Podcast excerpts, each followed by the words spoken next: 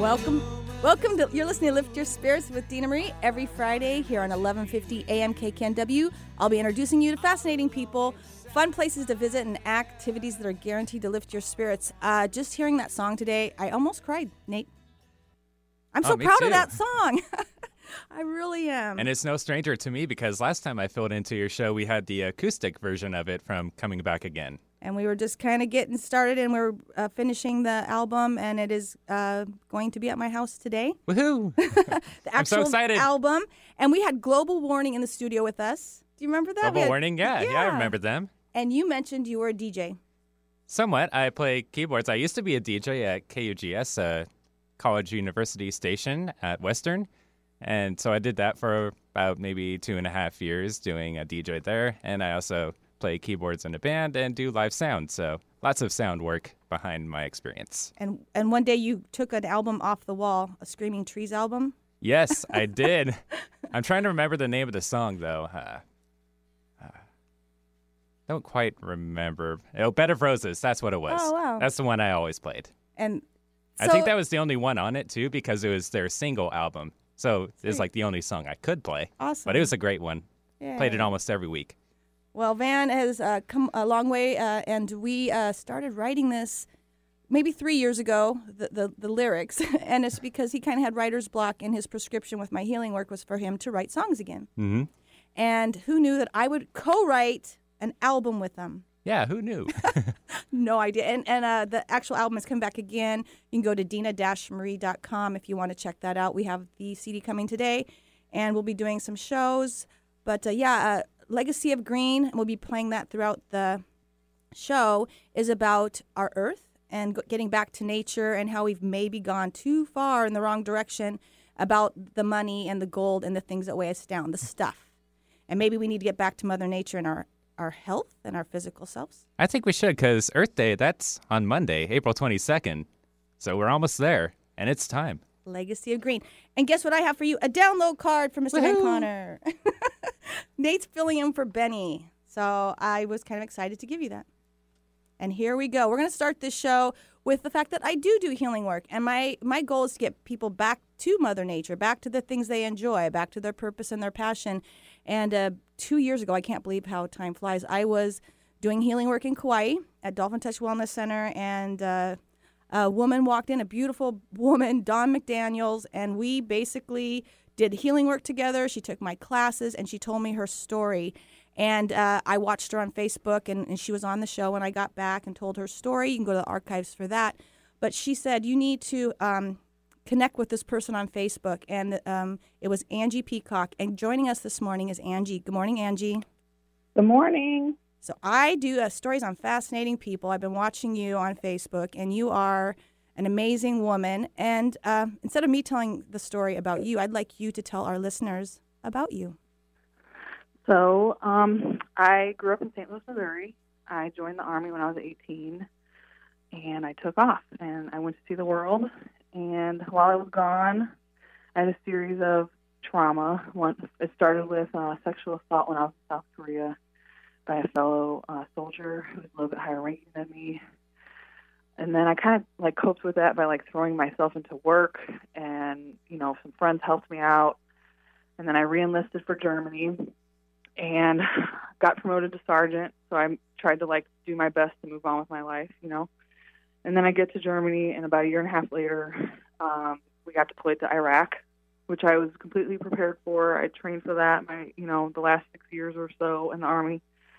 So we get to Iraq, and within like 30 days, I very quickly dropped down to 100 pounds. Uh, I like cheekbones, everything. I was just like really sickly looking. I had fevers and fainting and high blood pressure, all kinds of crazy stuff was happening to me. I didn't know what it was because there was no medical treatment available that early in the war. So this was 2003. So um, I was I was able to manage for about six months doing convoys, you know, driving through Baghdad. There was IEDs all over the place, all kinds of danger, like everywhere. So I, I kind of like realized like I'm gonna die in Iraq, either from this disease that I have, or it's from, you know, it's gonna be from getting shot at or hitting an IED or something. So we had a change of command where we got a new commander, and she took one look at me and said like, "You did not look good. You need to get medical treatment." And I'm like, "Yeah, I know." So they sent me uh, medically evacuated out to Germany. And when I got back to Germany the very next day, I got word that our convoy got hit. So it was like, you know, our number was finally up. And my soldier came back on a stretcher, one of my soldiers, and um, was in surgery, and they said I couldn't see him for like 24 hours. So I came back to see him. He started telling me his story about basically they hit an, LED, an ID and everybody was just kind of standing around and like nobody knew what to do and he was just sitting there bleeding and he was terrified and then it like took them a couple minutes before they realized like oh somebody is actually injured so i just started feeling like this overwhelming guilt feeling like oh my god if, if i was there that wouldn't have happened i wouldn't have driven down that street you know and i just like i just like hit some kind of breaking point where like i just could not handle any more anything more that was such bad news you know so i looked that I looked um, in the hallway. I said, "Hey, I need to go. Like, I just needed to like get out of there and like gather myself." And I walked down the hallway and I saw a sign that said psychiatry, and I thought, "Well, let me just go there and ask for help because that's kind of like what we're told to do, you know." And when I got there, I was given a prescription for a benzodiazepine and Klonopin, pretty common. Um, and of course, the doctor was wearing a uniform, so I didn't, you know, I didn't think to question. I'm just like, okay, I just need to feel better. Like I need help. Like I can't feel all these emotions like by myself. So, um, so that began like a series of medications to the point that in 2006, not not only like two years later, I was on a combination of 17 medications at the same time. Um, I didn't like. I was so out of it. I didn't leave my house for like four years. I lost my marriage because of that. Um, I got addicted to opiate painkillers, like you hear about now, but like this happened to me like 10 years ago, you know. So finally, in 2006, I just was like, I don't know who I am anymore. Like I feel crazy 24 hours a day, seven days a week. So I went to, um, I found a new psychiatrist, thank God, and I had just basically made up my mind, like I'm just going to jump from the tallest building in St. Louis. Like this is over. I cannot live one more day like this. And I met a doctor, and he said, "Who put you on all this medication?" And I said, "Well, it was a combination of like civilian doctors and the VA." And he said, um, "I'm taking you off. Can you, if I check you in tomorrow, will you take a bed?" And I said, "Yes." So he checked me in. Took me off about ten of the drugs, left me on like seven. Um, I that day I made up my mind to quit everything. I quit alcohol. I quit oh, everything, opiates, anything. I just wanted to like be a clean, clean mind. So I stayed on some of the drugs that they were prescribing me uh, antidepressants and stuff like that, sleep meds.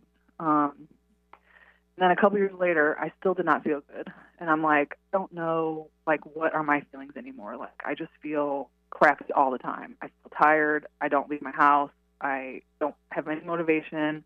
I remember telling the doctor, like, I don't feel any good feelings. Like, I don't know what gratitude feels like, being happy. I only know like anxiety and depression. So basically, I just said, I just want to get off of everything. Can I just go one at a time and go really slow and see what happens? So I didn't. I don't even think I really knew like the power of that decision. But basically, it took me like six more years finally to get like off of everything. But the last drug was almost the same as the first drug. It was a benzodiazepine, and it was named lorazepam, or the other name is Ativan. And let me tell you that it almost killed me. And basically, as I tapered lower and lower, I got more and more symptomatic. And my doctor basically said, like, oh, well, your PTSD is getting worse. And I like didn't really know what that meant. And I'm like, okay. So then he said, come back in a month. And then I'd come back in a month, and I'm like, listen, now I have intrusive thoughts. And then he's like, okay, well, come back in another month. And I'm like, okay, now I have suicidal thoughts. And then he's like, come back in two weeks. And I'm like, I don't think you get it. Like, I don't think I'm going to make it two weeks. Like, it's really strong and it's scary and it's terrifying. And I don't, something is happening to me. It's like something broke inside of my body. So, but I, like I said, I didn't know it was the drug doing that. Like as I was tapering, I had no idea. So, I checked in. Basically, I just thought like I'm gonna kill myself. This is not, this is not good. So I checked myself in to um, the doctors, you know, like the VA facility. I said, just take me off this drug. Obviously, it's not working because I wouldn't be suicidal if it was working, you know. So they took me off, which was like probably I mean, I, now I think like probably saved my life, but it took me off cold turkey, which you're not supposed to do with the benzodiazepine. So basically, like fried my nervous system completely. I had the worst withdrawal syndrome. Like I can't even put into words the horrific suffering that I experienced for the next 18 months to two years. I'm I'm now 3.5 years away from that last dose, and I still have like neurological and vision problems, and my body just doesn't regulate stress correctly. I don't know. So anyway, through this process, I just like started to like really critically think about like what happened to me. Like why was I so bad all those years? Was it really PTSD, like and depression and anxiety and all these things, or was it like a combination of yes, I had trauma, but like all these drug side effects and then more drugs to cover up the side effects and like what happened to my brain? Because I am not the same person that I was like when I started this whole getting help thing, you know. So basically now, um, let me speed, I guess, catch up. So there's a lot of good things that happened too during those years. You know, um, I did get involved in Wounded Warrior Project and did a lot of peer support, did a lot of programs that were like outside of, you know, medicine. So I did like equine therapy, service dogs. Um, I went back to college. Doctors told me I would never make it in college, and I basically had to beg. And then, like two years, they put me in an independent living program. Like, you're not well enough to go to school. And then I finally got, I finally was able to go to school, but I could only handle like part time.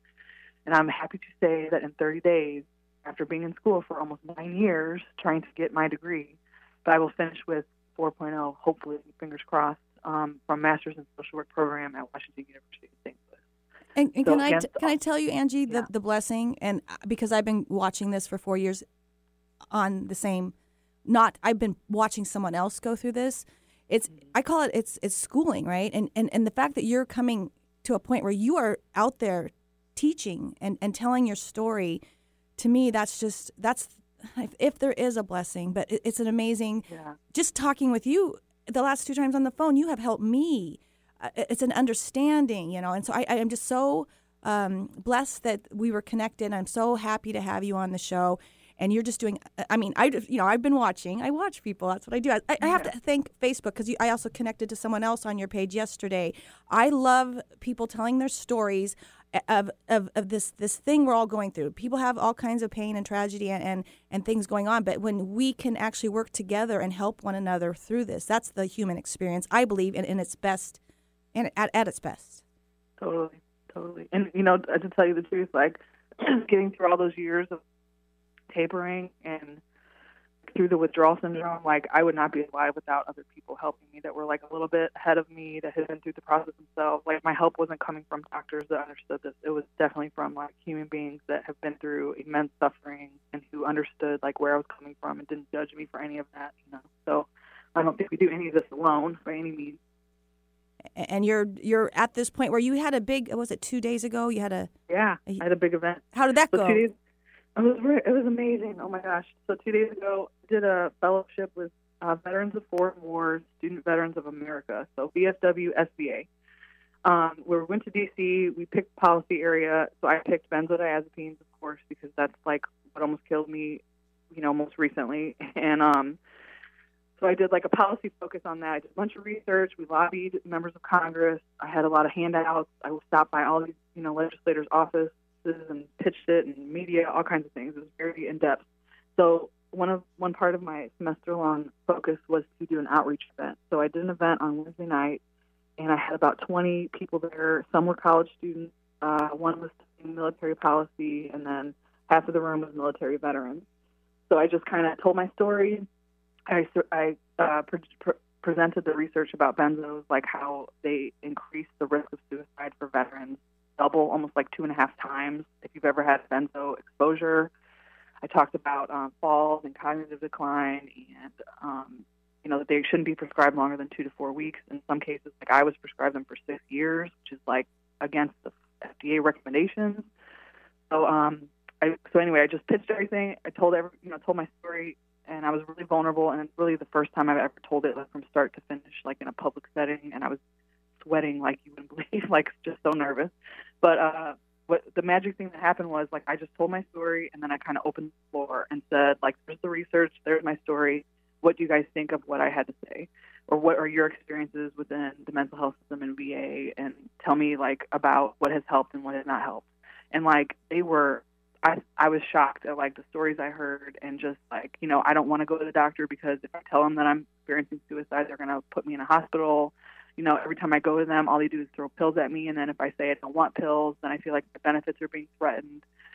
So just all these like radical things where you know people critically thinking about what does help mean, what should I expect when I ask for help, like what um, what expectations do I have for a doctor to help me, like what does work. So a lot of people really like therapy, but and they like to talk about things with somebody from the outside, and they like the equine therapy and the horses and the, you know all these other things that that supplement traditional care.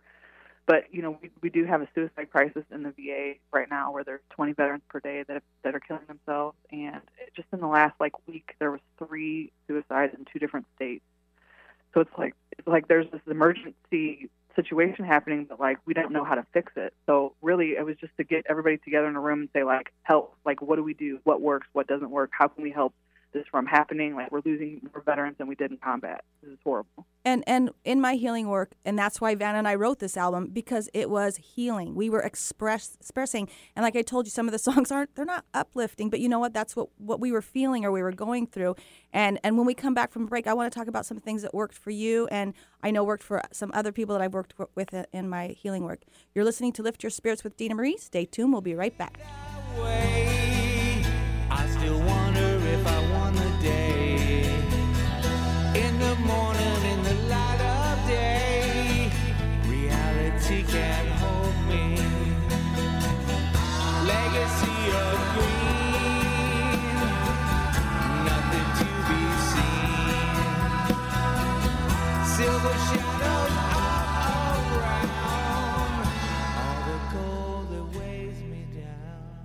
Aloha! Join me, Dina Marie, on the island of Kauai. Let me be a tour guide for your spirit and a travel agent for your soul. You'll receive daily healing sessions and experience fun, interactive outings to some of my favorite places, sacred sites, secluded beaches, and sunrises that will lift your spirits. Go beyond the tourist spots, meet fascinating locals, and leave with amazing memories. Retreats are based on your schedule and budget. For more information, visit liftyourspiritswithdinamarie.com. Are you tired of the cold? Can't seem to get warm? Do you suffer from body aches? insomnia, or stress? Looking for relief? Why not experience the amazing health benefits of the Amethyst Crystal Biomat? The Biomat is an FDA Class II medical device. It uses NASA technology and produces the health benefits of far infrared and negative ions. The soothing and warming effect of the Biomat penetrates six to eight inches into the body, and the healing benefits are amazing. For more information, visit dolphinbiomat.com or call us at 808 822 4414 today. Elger Bay Grocery has been locally owned and operated by the same family for over 25 years. They're located at the south end of Camano Island at the intersection of Mountain View and Elger Bay Road, and is less than two miles away from the Camano Island and Cama Beach State Parks. Kara's Kitchen at Elger Bay Grocery offers burgers, soups, sub sandwiches, pizza, homemade baked goods, and free Wi Fi for customers to stay connected while enjoying their affordable and family friendly dining. Stop by to refuel the car or even treat the kids to a hand scooped ice cream cone. For more information, visit elgerbaygrocery.com. That's E L G E R baygrocery.com or like Elger Bay Grocery on Facebook. It's always a great day at Elger Bay. And don't forget to stop in for the 21st annual Camano Island Studio Tour Mother's Day weekend, May 10th, 11th, and 12th. Art lives on Camano Island. Get inspired by the art and be amazed by the nature. Wherever you go, Alternative Talk 1150 is here for you.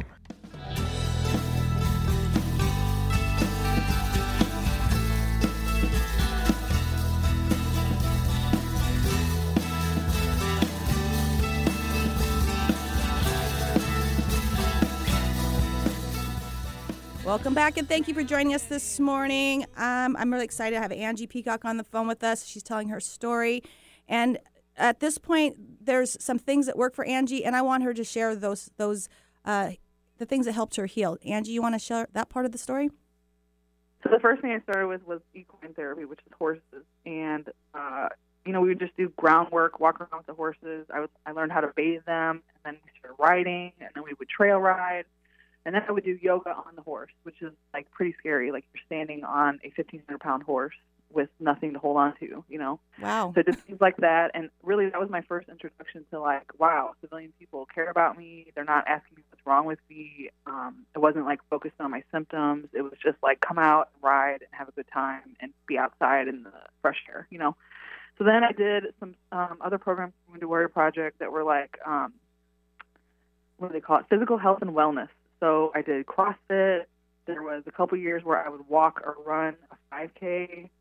I did all kinds of like physically demanding as much as I could because I do have like back and feet problems from the army and all kinds of stuff. But I definitely um, got in touch with my body again, did things like that. Um, let's see what else. Oh, writing. Okay, so while I was in college, like I just knew I needed something to like help me process kind of like what happened to me and what like I was experiencing at the time. So I always took writing or drawing classes. And writing, I really got into like poems and something called documentary poetics, where it's like you write, but you interweave like newspaper articles or news articles or video and like all this different kind of media. So I had a couple poems that were published. that I was really kind of proud of, like, wow, I made something beautiful out of like such suffering, you know. So that was really important to me. Um, let me think. Art now, I mean, and like I think I want to be careful that like I'm not 100% healed. Like I wish I, I wish I could say that, but like every day is still hard, um, especially like just the the nature of like long-term medications in my body for like 13 years. I'm not going to be like completely normal that quickly, you know. So I do have to like every day I have to do something to help me just like live as, as best as I can. So I really am focused on diet um, I do. I try to do yoga. I need to do more. And now, after I hear your later segment, I'm gonna probably push myself. But I do yoga like at least once a week. I walk every single day with the dog.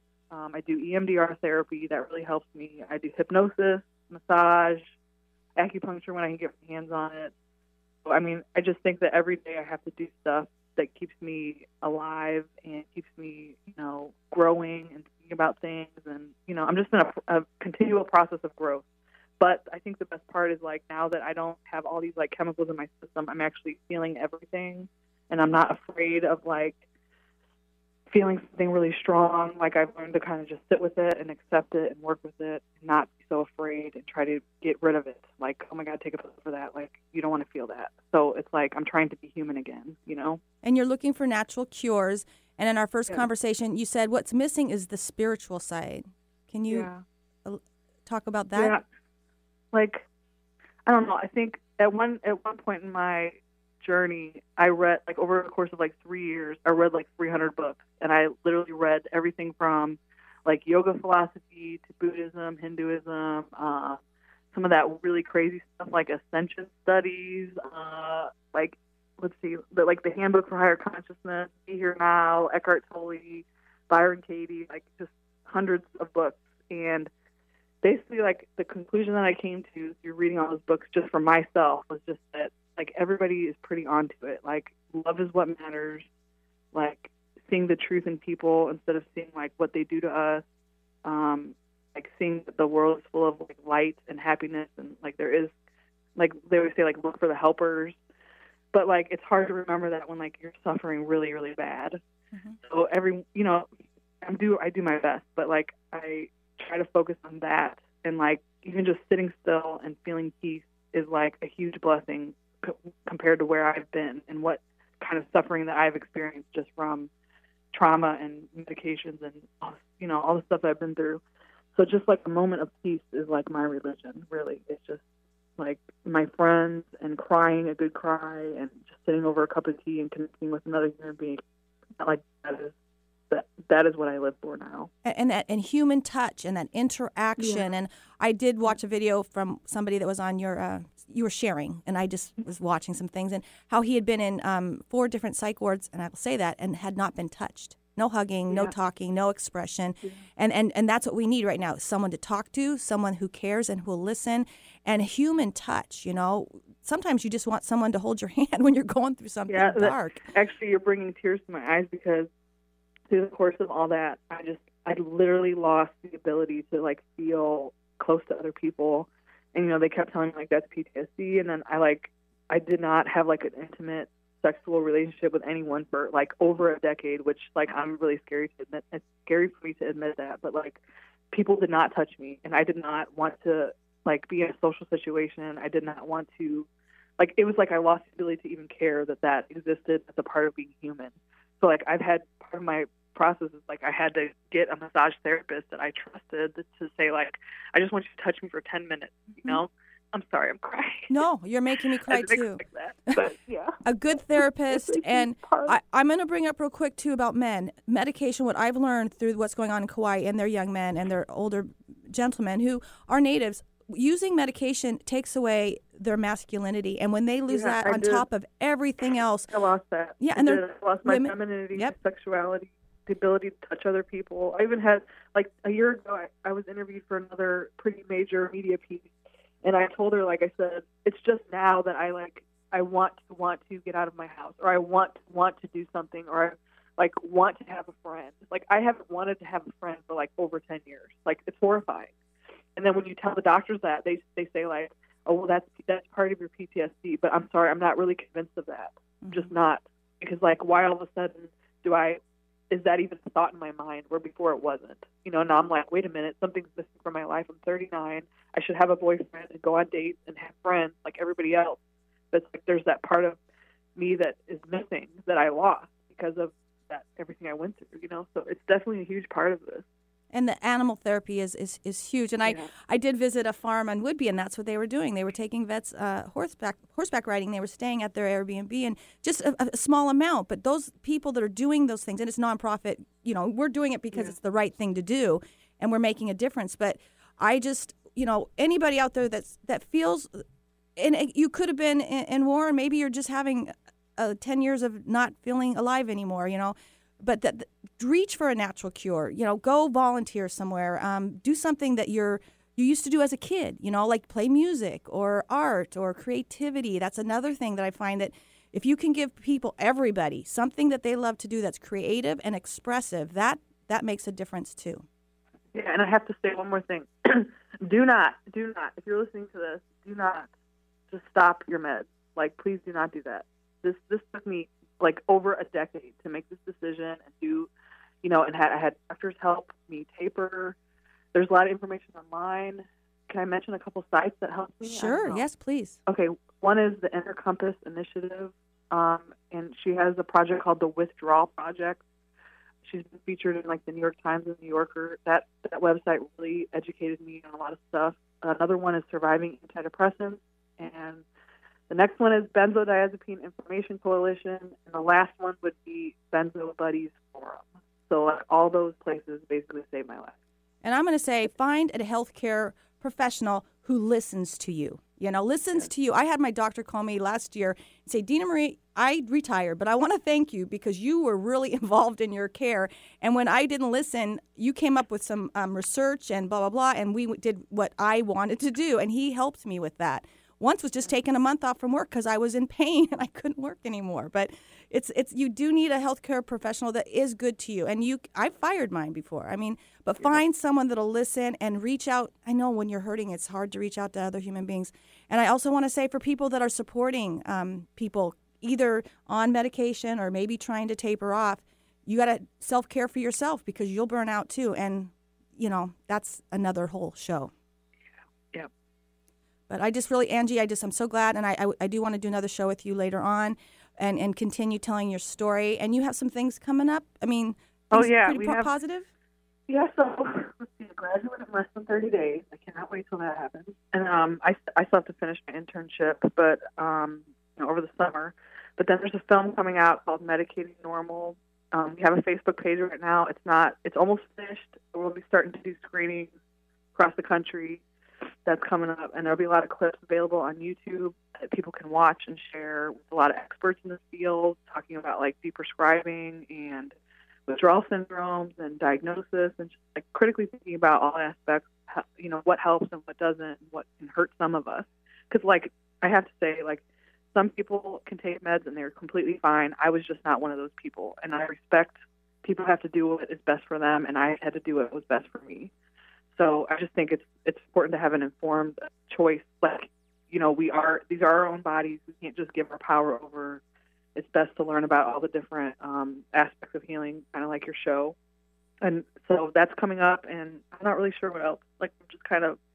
I, I, even my therapist said, like, not having a plan is good. Like, you don't have to have a plan for everything. Oh, and it opens you so- up for spontaneity and, and magic Yeah. happening. And that's another Totally. spiritual side that's a lot more enjoyable than force than, you know, we like the flow stuff. But you also know when you're going in the right direction because doors just start to open and the right person's there for you and you're helping me.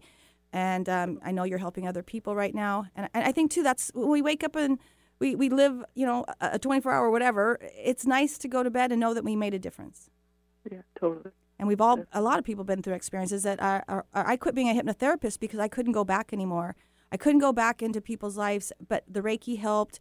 Uh, you know, writing music. I, I come up with these prescriptions. Some are taking your dog for a walk, getting a pet, volunteering, uh, Reiki or massage or any of those things, or, or you know, spending time alone, like you said, without planning anything, and, and letting spirit drive. But you know, I, I think go ahead. Yeah, I just think there's a lot of things that a lot of different things that can help people, and it doesn't have to just be like this one size fits all. Like if you have this, this is what you need to do. Like I had to go through ten thousand things that didn't work before I found stuff that did work for me. But it's just you know how do we do that and how we best support ourselves? Like being curious about what can help me, what can you know, just it's a, it's a journey definitely. And- for me, I have a hard time asking for help. But what I say is, you know, if you're having one of those days, if you could just look up, just look up, and just, I always say, help me, just help me. I don't know who's going to come out of the blue, but Yeah. I went through a dark time, and I was random strangers saying the exact right thing, or, or I had, I just cried when somebody would pick something off the floor that I dropped. I mean, I was in such a bad place. But when you, if you can, just look up and say, "Dear God, help me," or whatever you, you pray to. It doesn't even matter. You don't have to pray, but set that intention, and you'll be amazed at the people that come into your life. And um, yeah, I, I'm going to have you back. And one more time, give them their some contact for you, the listeners. Um, let's see. You can find me on Facebook. It's Ange A N G, and then Peacock, but I don't spell it the same way. It's P C O C K. On Twitter, I think if you just search Angela Peacock, I'll pop up somewhere. Um, those are the two main places. I need to start blogging. I've just been so busy. So yeah, you're busy. You're going to school. yeah, you'll find me somewhere, and very soon when, with my writing. If you're listening to this as an archive. And if you go uh, to Angie and then you like her page, she shares a lot. I I just saw so many positive things. You know, thank you for sharing other people's stuff and and and, and sharing the, the the news that things are hopeful. And uh, again, we'll have you back. And one more time, the name of the movie. It's called Medicating Normal, and there's a Facebook page. If you go hit like, you'll start getting updates pretty soon with with the screening schedule and uh, clips. Yeah, you go to school and have a great day. Thank you so much, Dina. Have a good one. All right. Bye. Stay tuned. You're listening to Lift Your Spirits. We'll be right back. up in red.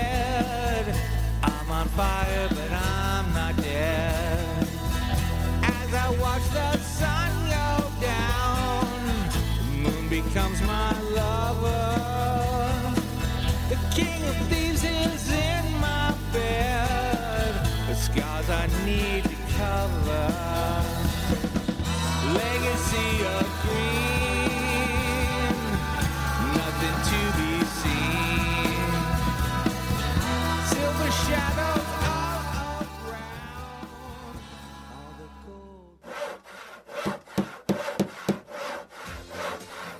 Join us for the 9th annual Green Home Tour on May 4th and 5th from 11 a.m. to 5 p.m. daily.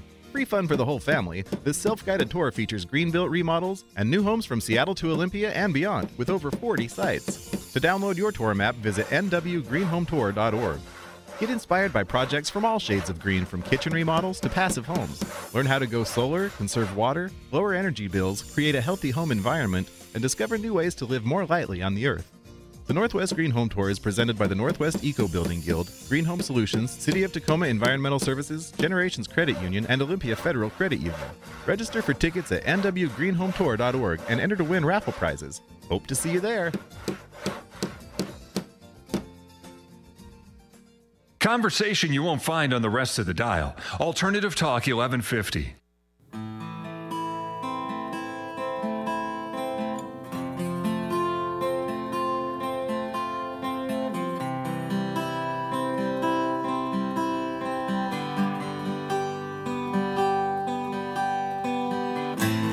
Dina Marie. You've heard me talking about writing songs with Mr. Van Connor. Well, I'm happy to say that our album is out now. It's called Coming Back Again, and it features songs like Legacy of Green, Silent Universe, and the title track Coming Back Again. Our album Coming Back Again is now available for streaming and purchase at your favorite online retailer, including iTunes, Amazon, Apple Music, Spotify, and many more. Go to dina-marie.com.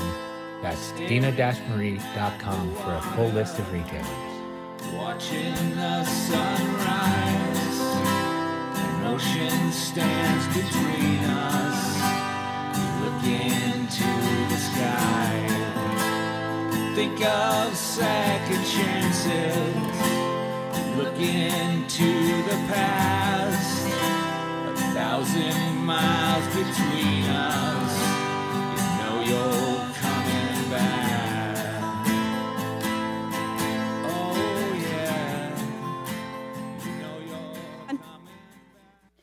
Thank you for joining us this morning.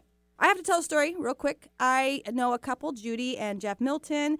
Uh, Jeff has been on the show, actually with Van Connor. That's pretty crazy. And um, then we had Judy on the show. Jeff uh, and Judy lost their son. It was tragic. And then Jeff went through some stuff, and, and, and Van and Jeff shared their story. And then Judy decided to take up yoga and teaching it to first responders. And joining us this morning is Olivia Mead. Good morning, Olivia. Good morning. Thanks for having me. Who started that program? Did you say who started that program? Yeah, first responders Yeah, yoga. that, that that was me. so uh, yeah, that would be me. Um, I started this program uh, in 2013 in Los Angeles. Uh, I've been a yoga teacher uh, for the past 16 years since uh, 2003. But you know, I really think um, part of the yoga practice is being of service. You know, and having our karma yoga. And I really, you know, I was teaching in those yoga studios, the trendy yoga studios in LA and New York and Vegas, where I had been living the past 16 years.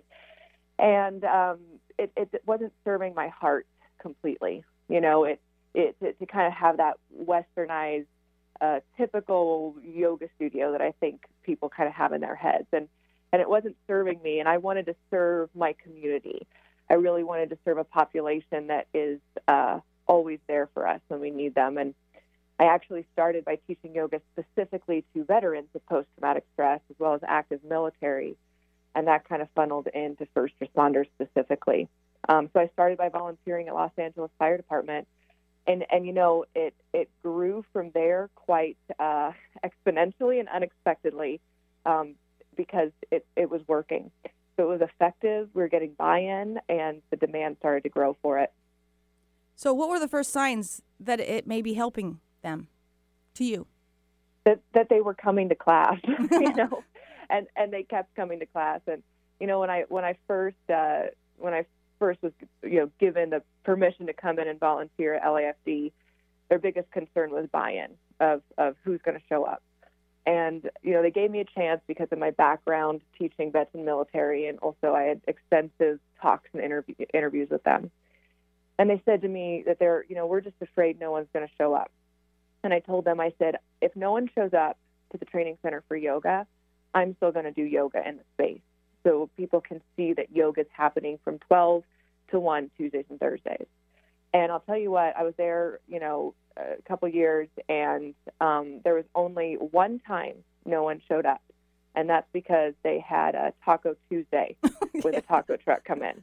And I totally get it. I understand that Taco Tuesday can trump yoga sometimes but uh, people were coming. They were telling me that, you know, anecdotally that they were they were sleeping at night, they were enjoying it, and it wasn't just the effectiveness of yoga, but the way I was presenting it, and that's what's different. What makes us distinct is that the branding and marketing of yoga, uh, commonly in the West, is is branded towards women, and so we're branding it towards the warrior culture, Uh, that's how we're presenting it, and I think that's why we're getting that buy-in. Well, and you brought up sleep, which Angie and I did not bring up, which is huge for for, Oh, for yeah. first responders. If they're not sleeping, they're not going to be able to go to work the next day if it's a long term. Oh God, I mean, and that's just the beginning. You know, uh, lack of sleep or sleep recovery or effective recovery um, is going to affect your performance. It's going to affect affect your brain. It's going to affect your your personal life, your joy. It's it's the beginning of the end if you don't have effective sleep and recovery. You know, one of the things I say is that you are only as resilient as your ability to recover, and that includes effective sleep.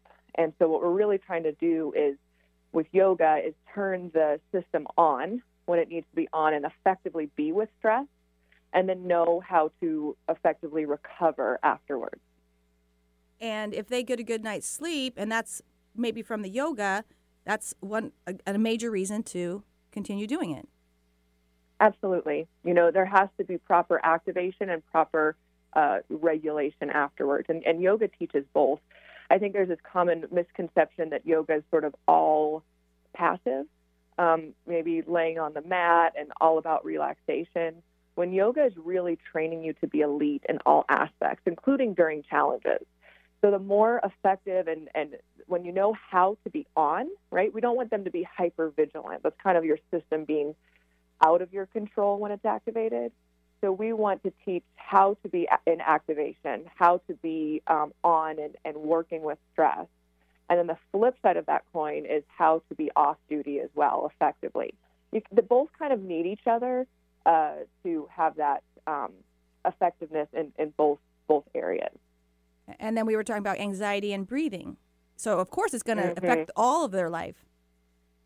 Oh God, yeah. I mean, you know, I I was telling you earlier that I like to describe um, our tactical breathwork techniques as turning the calm button on the nervous system. So if there are a few ingredients in place, this is something anyone can do just for like a minute or so. But if you breathe through your nose and you breathe into your belly and you make sure your exhale is longer than your inhale, those are the ingredients you need to turn the calm button on your system you know, our nervous system and brain and body is, is, a, is a machine, essentially. It's a system. And there is a, a manual to it. We're just not taught that there is a manual or how to read it, you know? And that's what yoga is doing, is it's teaching you the manual of your own self. And I love going on retreats because by the time you're done, you remember all the things you're supposed to do, and then you can incorporate it when you go home. But a daily practice or Yeah. every other day is amazing. And just thinking of, like uh, about the, the monkey mind they call it, but it's just it's the chatter. And and I think for me, yoga, Mhm. you get back into your body, and then you might even talk to your body saying, "Ow, my knee hurts," or "I, you know, I'm tired." But what happens when you quiet your mind? What happens when you quiet your mind? What happens? Well, gosh, you know, that the, the mind affects everything. So the nervous system, the body, it's going to follow the mind around like a, a puppy, right? And that's a very, very like basic understanding of post-traumatic stress is that our physical body is here, but our mind and nervous system is somewhere else, right? So even if I'm in a perfectly safe space, but my mind starts to trail to a stressor or a traumatic event, the nervous system and your emotions are going to react to that, right? Not where the body is. So, what we're doing with mindfulness or quieting the monkey mind is taking the mind from out there or in the past or the future or to things that don't exist and then bringing it here and right now in an alert present state. And when you're in an alert presence in this moment, 99% of the time we're okay, right? 99% of the time we're safe, especially for the average citizen. And then say you're in a position where you're not safe, something's wrong in that present moment. If you're truly mindful, then you can effectively help yourself or help someone else. And so that's how it comes kind of back with first responders is that their present moment is probably more dangerous than the average citizen, right?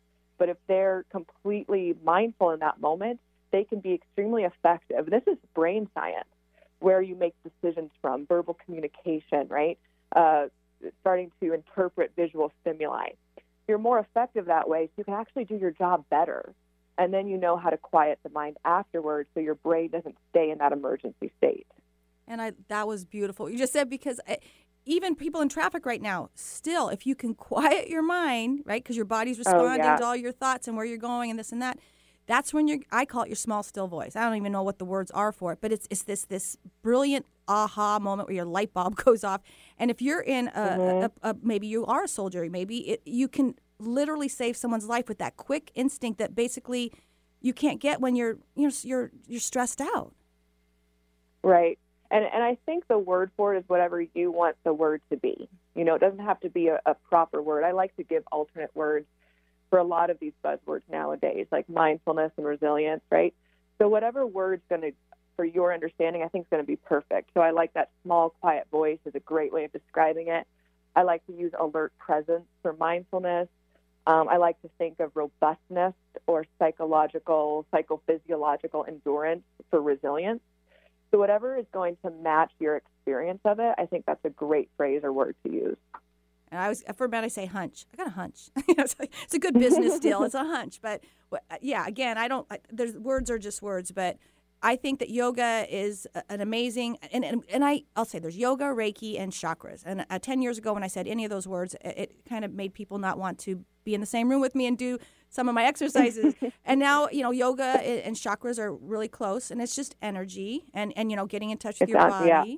quieting your mind and that, and then stretching because we also got to talk about the strength you get from doing these these, Mhm. these poses Yeah, yeah, you know, and you said it perfectly with energy. The one thing that we all have in common is energy, right? Everything's vibrating, and um, and so that's the chakra system and yoga. So it all centers around energy. And I think, you know, like you said, ten years ago, you probably wouldn't have get gotten such a great response.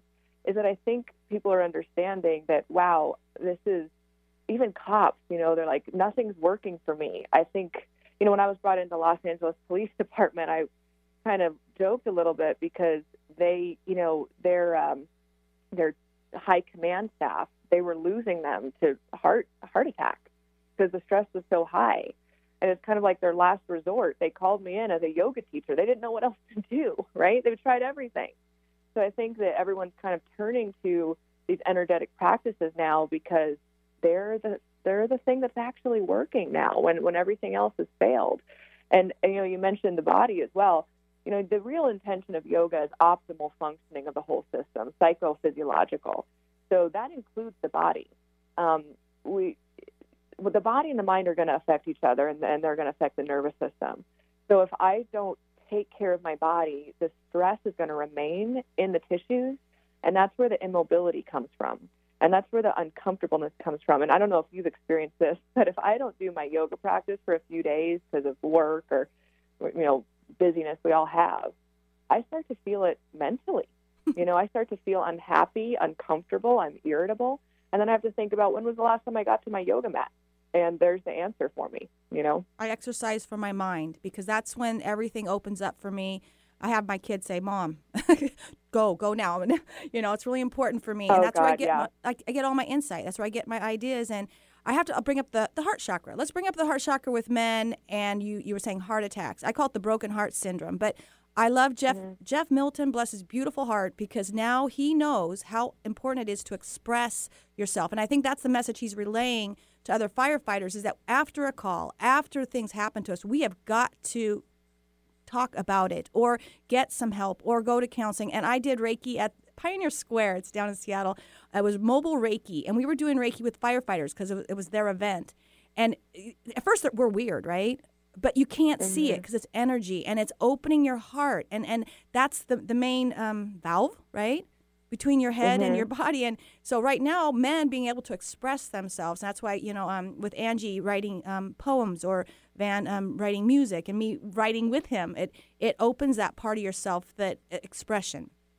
So I the heart yeah, chakra. And, and I would like I want to you know kind of back that up with not only the heart being open to express, but let's encourage the other people ar- like around. And I think it might even start with this is to open your heart to listen, because if someone's opening their heart to express and they're what they're receiving is either being made fun of or not being or or, or someone sort of trying to fix what they're expressing you know, if we're just open to sit there and listen to someone's expression or whatever that is, I think that's an important piece too. And I think that everyone might be more willing to open and, and someone someone's heart and throat chakra need to be open to be able to receive messages as well. You know, so you don't you can open it just thinking of or working on that thinking of how you're serving other people by having that open energy. And then maybe the next step would be you expressing yourself, if that makes sense. Oh, it does make sense, especially when I express something on Facebook that I think is just fairly innocent, and it turns out that I get shut down by people I love. You know, so I understand the whole listening Yeah. thing is so important, and we're all so different, and we all have different views. You know, and there's a point where you can pull some aside and have a conversation, agree to disagree. But you're right, that throat chakra and that heart chakra are so essential right now. Uh, that's how we get to our higher chakras, right? By opening up and talking Right. about how we feel and being passionate and and having a purpose and letting other people have their purposes and their passions. There, that's all I have to say about that. yeah, yeah, no, it's true, and and this kind of goes back to the buy-in or acceptance of, um, you know, first responders doing this stuff as well. Is that it's okay for everyone to have a different path of expression, and and even I'll tell you the story when I would teach yoga. There was a student I had in the police academy, loved it, loved it, loved it. Everything was great, right? And we did a survey at the end, and he said, Yes, I'll recommend yoga to other officers, and yes, it should be in the department always. And then the very last line was, Will you continue to practice yoga? And he said, No. And, I, and so I actually wrote a follow up email. I was like, What's that about? You know, mm-hmm. you were such a fan. And he said, Oh, because I'm I bicycle. I'm a cyclist. And I do the exact same thing that you are teaching when I'm on my bike. I'm doing my breath work. I'm doing my, we have a different, we don't call it mantra, we call it something else, but it's basically mantra practice. And I'm like, you know what? Great. That so everyone can have a different path of expression or a different path of healing or, or ability to stay balanced. And I think our job as people of the world, right, we all need to support each other, is to be cool, uh, unless someone's hurting someone, be cool with someone else's journey and path, whether it's yoga or cycling or running. Listen, I I'm not a runner. I only run when chased, right? but I'm not going to tell someone else you're a fool for running, right? We all have our own experience, and and you mentioned Facebook and posting and stuff. God, it's that is really where we see people's uh, egos and shut down consciousness uh, in in full form. You know, and because behind a behind a computer, it's so easy for the closed mind and heart and ego to take the driver's seat. So that Um, open minded and- is an amazing place to be because you don't have to take it in and bring it into your life. But let's just think about being open minded, and you get that in yoga. I think so. Oh yeah, one hundred percent. For you know, first step, you got to be open minded to step on a yoga mat and know why you're there. You know, no, I'm not here to, to try to stretch my hamstring. I'm here to, to try to stretch my my spirit. There, I love that, and uh, I was so uh, stoked because you're doing something in Seattle. It sold out so quickly. So uh, give everybody your uh, contact so they can reach out to you if you come back, or you're doing something around the country that they can participate. Yeah, absolutely. So it's yoga for first responders.org.org. Same name on all of the social media platforms. Um, you can, if you have any questions, you can email our organization. It's info, I-N-F-O, at yogaforfirstresponders.org.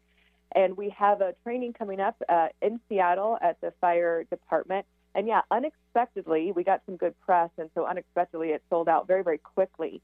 But we do have a training coming up in the fall, and this is the first time I'm telling people that it's going to be in Texas. We haven't announced that yet, so if you're listening, it's going to be in Texas. And if we have enough demand back in Seattle, we would love to come back to Seattle um, in the future.